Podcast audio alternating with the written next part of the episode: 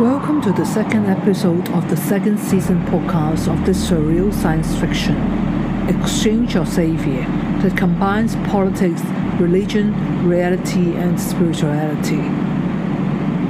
This episode explained why Ah Bing wanted to kill Ah Yi, the future savior in her womb.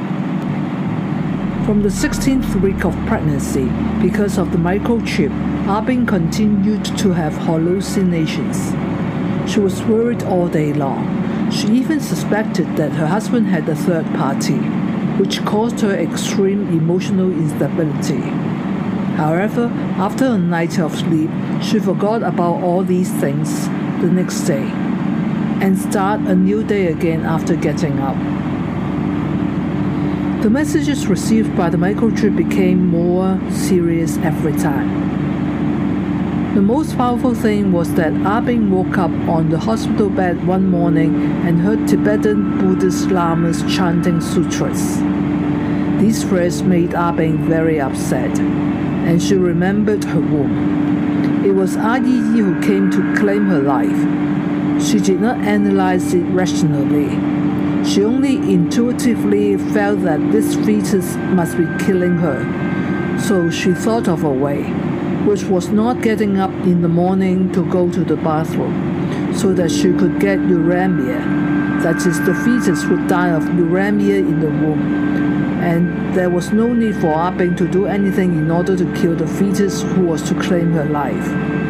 So she stayed in the hospital bed all morning without getting up, not going to the bathroom, skipping breakfast, just remained unmoved the whole morning.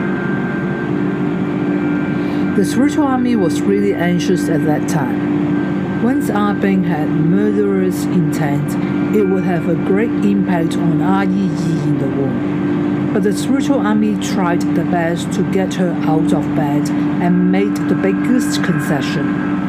It was to transfer her to obstetrics and gynecology department of St. Paul's Hospital to see the doctor there.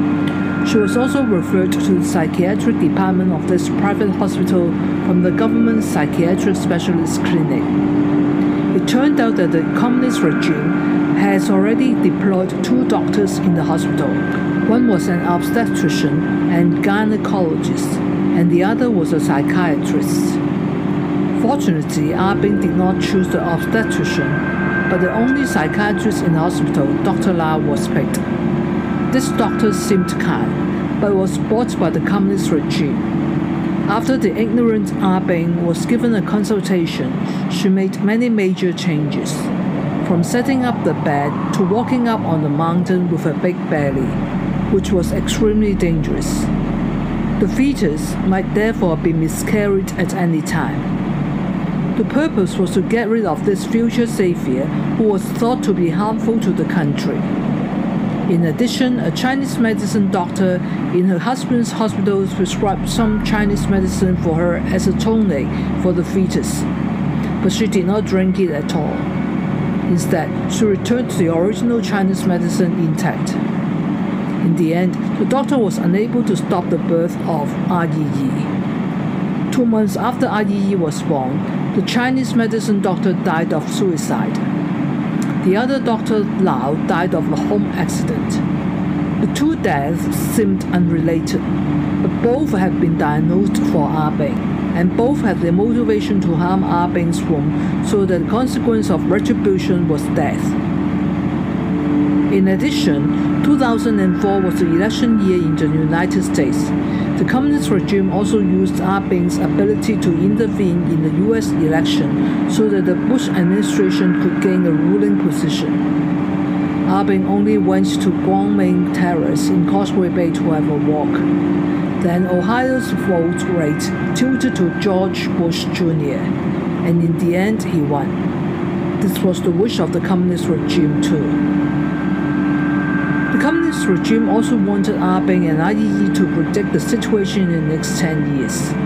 Ah walked around Tsim Sha Tsui, deliberately avoiding all the lines on the ground, which meant not to step across the boundaries. She didn't understand this move at that time. She only knew that that was a predictable move. However, in November 2016, the same situation reappeared in the United States.